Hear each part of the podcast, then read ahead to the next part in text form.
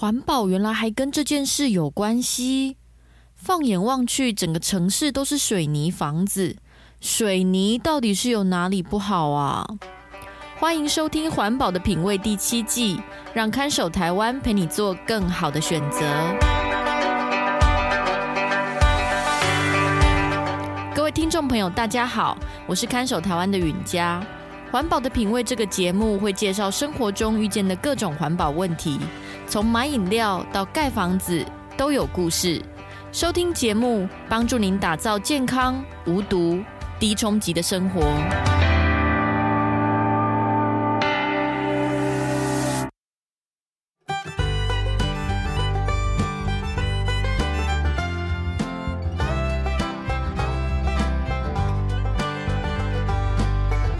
今年暑假，我拉着室友小青一起报名了四天三夜的自然建筑学习营。地点在花莲，招生说明上面说，这个营队课程呢，可以学到怎么样用竹子、木板、茅草和粘土搭建简单的工寮，至少可以学会做一片围篱。我觉得太有趣了。小青虽然对什么自然建筑没有太大兴趣，但是我看他整个暑假滑手机已经滑到怀疑人生。一找他说要去花莲的山上探险，这家伙马上就上钩了。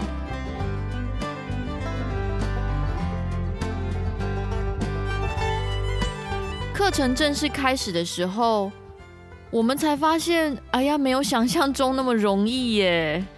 第一堂课，讲师就带大家到山上的竹林练习砍竹子，砍着砍着，小青忍不住跟我抱怨说。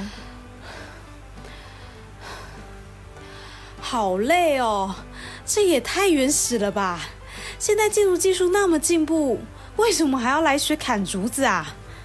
我安慰他说：“人生总是要多一点体验嘛。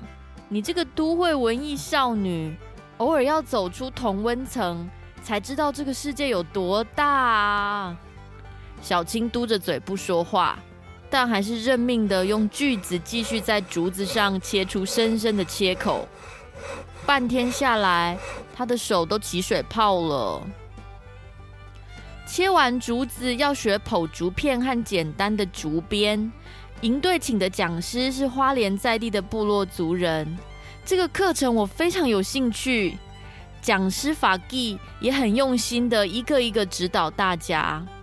轮到小青的时候。法纪还跟他开玩笑说：“哦，你很有天分哦，下礼拜要不要到部落帮忙盖房子？”总算是让小青眉开眼笑。编着编着，小青也开始对自然建筑有点好奇了。他问我说：“为什么部落到现在还要那么努力用传统的方式盖房子啊？用水泥不是快很多吗？”而且水泥也撑比较久啊。嗯，的确，如果到村子里去看，大部分的房屋多少都会用到一些水泥啦。可是我觉得传统建筑技术应该要保存下来啊，这些祖先的智慧一定有它的价值，是很棒的文化耶。小青微微皱着眉，好像不是很同意我的说法，但也就默默编他手上的竹篱。第三天的课程要体验做土团，这个土团是用粘土、沙和稻草混合而成的，可以用来建造房子的墙面，做成土团屋。所有学员都要在土堆上面踩啊踩，把各种天然材料充分混合在一起。这堂课的讲师是花莲这边的大学里的老师，他告诉学员说：“土团啊。”这种建材跟水泥很不一样，这在夏天的时候会非常明显。水泥的房子散热的功能很差，但是如果住过土团的房子的话，你们会发现土团是会呼吸的哦。就在我还没反应过来的时候，小青突然开口问老师说：“老师，这几天我一直听到水泥很不好，但是我还是不知道它不好在哪里耶。”水泥真的算是不环保的建材吗？请问是为什么啊？问题一出口，在场的老师和学员突然都停下来，好像一时不知道该怎么回答这个问题。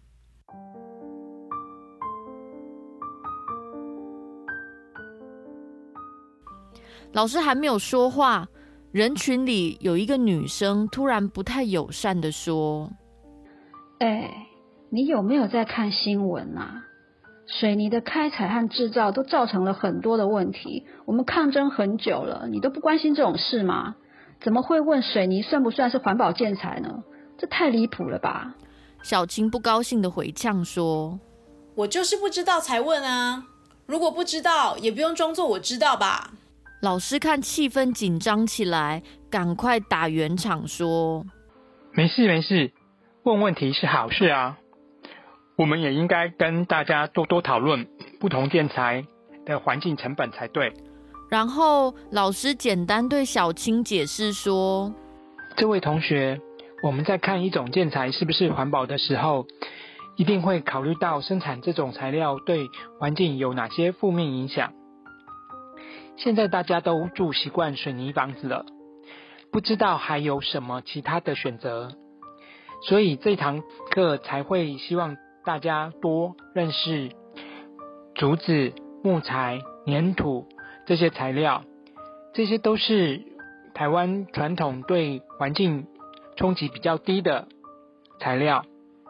你可以把这个问题放在心里，等明天大家一起分享心得的时候。我们再好好讨论一下学到了什么。这一天课程结束以后，让我们意外的是，刚刚那个很凶的女生啊，主动买了一杯饮料送给小青。他还有点抱歉的说：“嗯，不好意思，我刚刚态度很差，跟你道歉，对不起哦。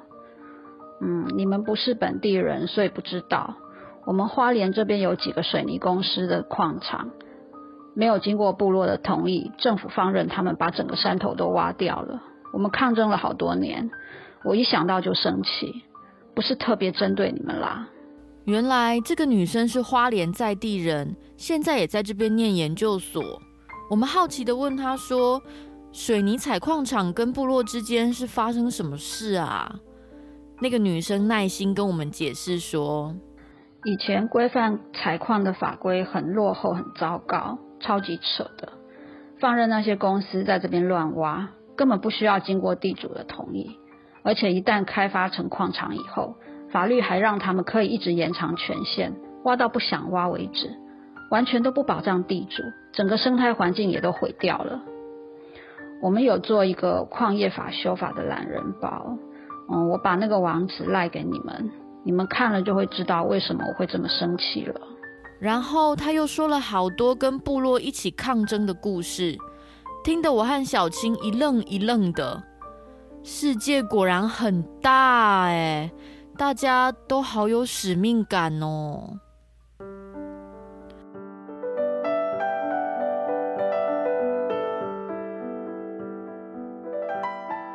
营队结束，大家解散后各自回家，在回程的火车上。我看小青一句话都不说，有点担心的问他说：“哎、你还好吧？在发什么呆？”小青想了想，慢慢开口说：“我以前都没有想过，原来盖房子的原料背后，有些人会因为这样过得那么辛苦。我觉得我真的重新认识了水泥这种东西。”哎，你先不要跟我说话。讯息量有点太大了，我要慢慢消化才可以。嗯，看小青这个样子，我本来只是想去学自然建筑，没想到还有意外的收获呢。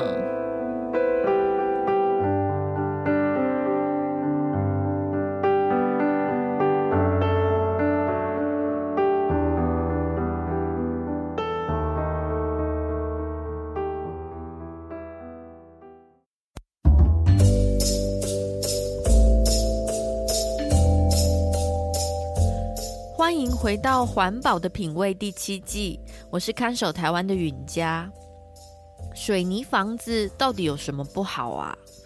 如果问我的话，第一个会想到的是水泥房子在夏天好热哦。在我住过不同建材的房子当中，铁皮屋是白天热，晚上冷；土团屋比较能散热和维持温度；水泥房子则是白天一直吸热，到了晚上热气从墙壁辐射出来，室内不开冷气就仿佛是在烤箱里一样，连睡觉都没办法睡好。以节能的角度来看，水泥房子好像不是非常适合台湾这种高温潮湿的环境。不过，这个只是从使用者的角度思考建材。要说环保不环保，重点还是要看一种材料的环境成本有多高。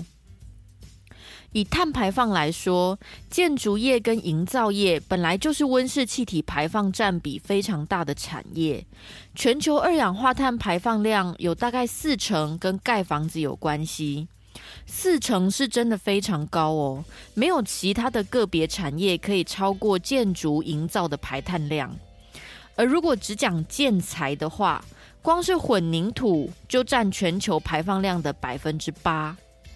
水泥跟混凝土常常被混在一起讲，不过仔细一点的话，水泥是混凝土的主要原料之一，它们两个还是不一样的东西啦。水泥的作用是像胶水一样，把砂石跟水混合在一起，才能制造出混凝土。而水泥本身呢，是由石灰石、粘土、细沙、铁矿这些东西混合而成的。为了制造出水泥这种材料，需要大量挖矿去找出前面讲的这些原料。大家想想看哦，水泥在全台湾各地的用量那么大，从开始有水泥房子之后，我们到底开挖了多少土地来取得这些矿产呢？二零一七年的时候，纪录片《看见台湾》的导演齐柏林先生发生意外而过世。他生前一直关注的花莲水泥矿场议题，因此获得蛮大的关注。在齐柏林空拍的影像中，可以看到花莲新城山山头有一片属于亚洲水泥公司的矿场，已经把整个山头挖出一个大大大洞。新城山原本有海拔七百公尺，已经被挖矿挖到剩下三百公尺。正是因为画面中可怜的山川惨不忍睹，当年才终于让一般大众也注意到，台湾的水泥矿业好像真的有点超过喽。亚泥新城矿场当然不是唯一特例，全台湾有一百五十座左右的矿场，至少有七成的矿产是供应水泥的原料。每次只要有检讨过度采矿的声音，水泥产业就会坚持说：“啊，水泥很重要啊，建设国家怎么能没有水泥呢？如果要环境保护的话，那大家都不要过现代化生活啊。”不过，从我们台湾的山川挖矿去生产的水泥，并不是只供应国内盖房子的需求哦，水泥一直都有外销到其他国家。二零零九年的时候，外销比例甚至曾经高达五成，现在降到大概两成左右。但是把我们台湾自己的山头挖得乱七八糟，不是因为国内有不得已的需求，而是要拿去卖给别人，然后外销的价格还比内销便宜。难怪民间会有批评的声浪，认为这样不是贱卖国土吗？台湾已经不是在以前大建设的时代，我们真的还需要为了生产那么多水泥，把环境破坏光光吗？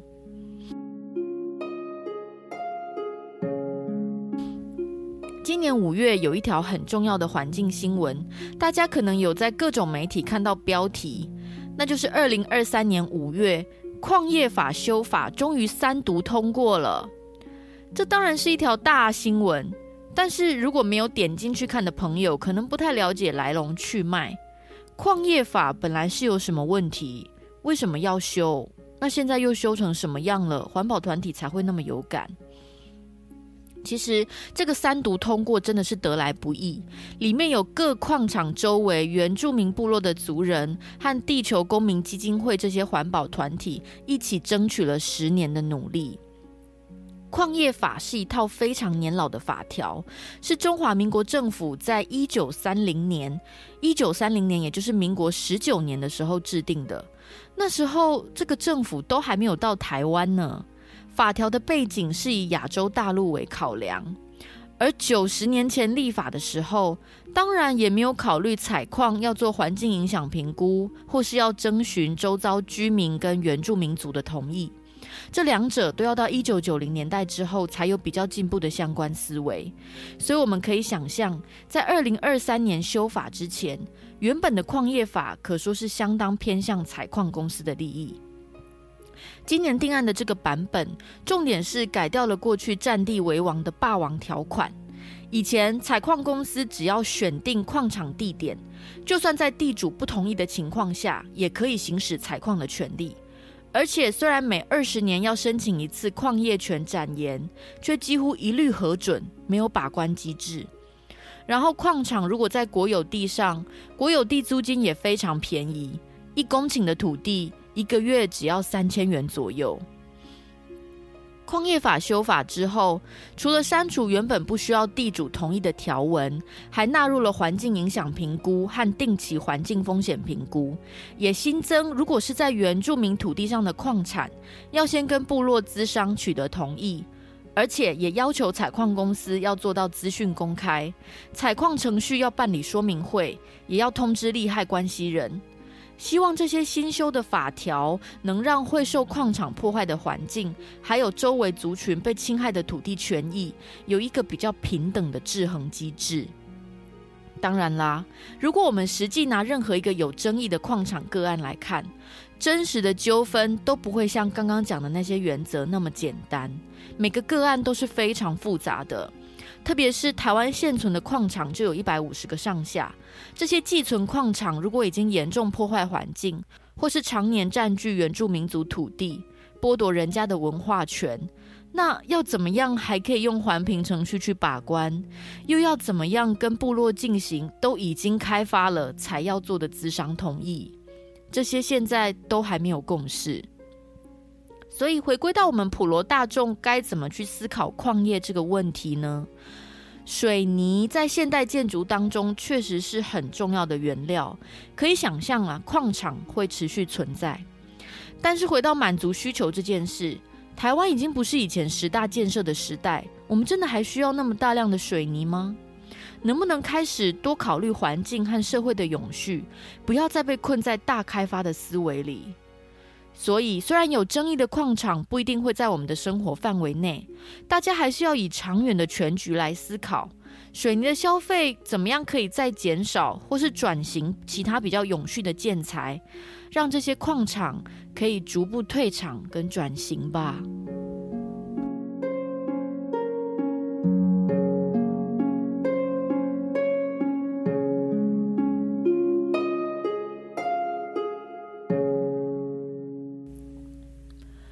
今天的节目就到这里。矿业法修法是一个非常大的议题，必须要阅读个案故事，才能真正了解一个矿场底下有多少人付出了代价。如果有兴趣的话，大家可以从资讯栏的连结去了解更多。看守台湾协会是这二十年来最关心废弃物议题的公民团体，欢迎透过环保的品味 IG 或看守台湾的 email 跟我们联络，也要记得订阅环保的品味 Podcast。定期收听生活物品背后的环境故事。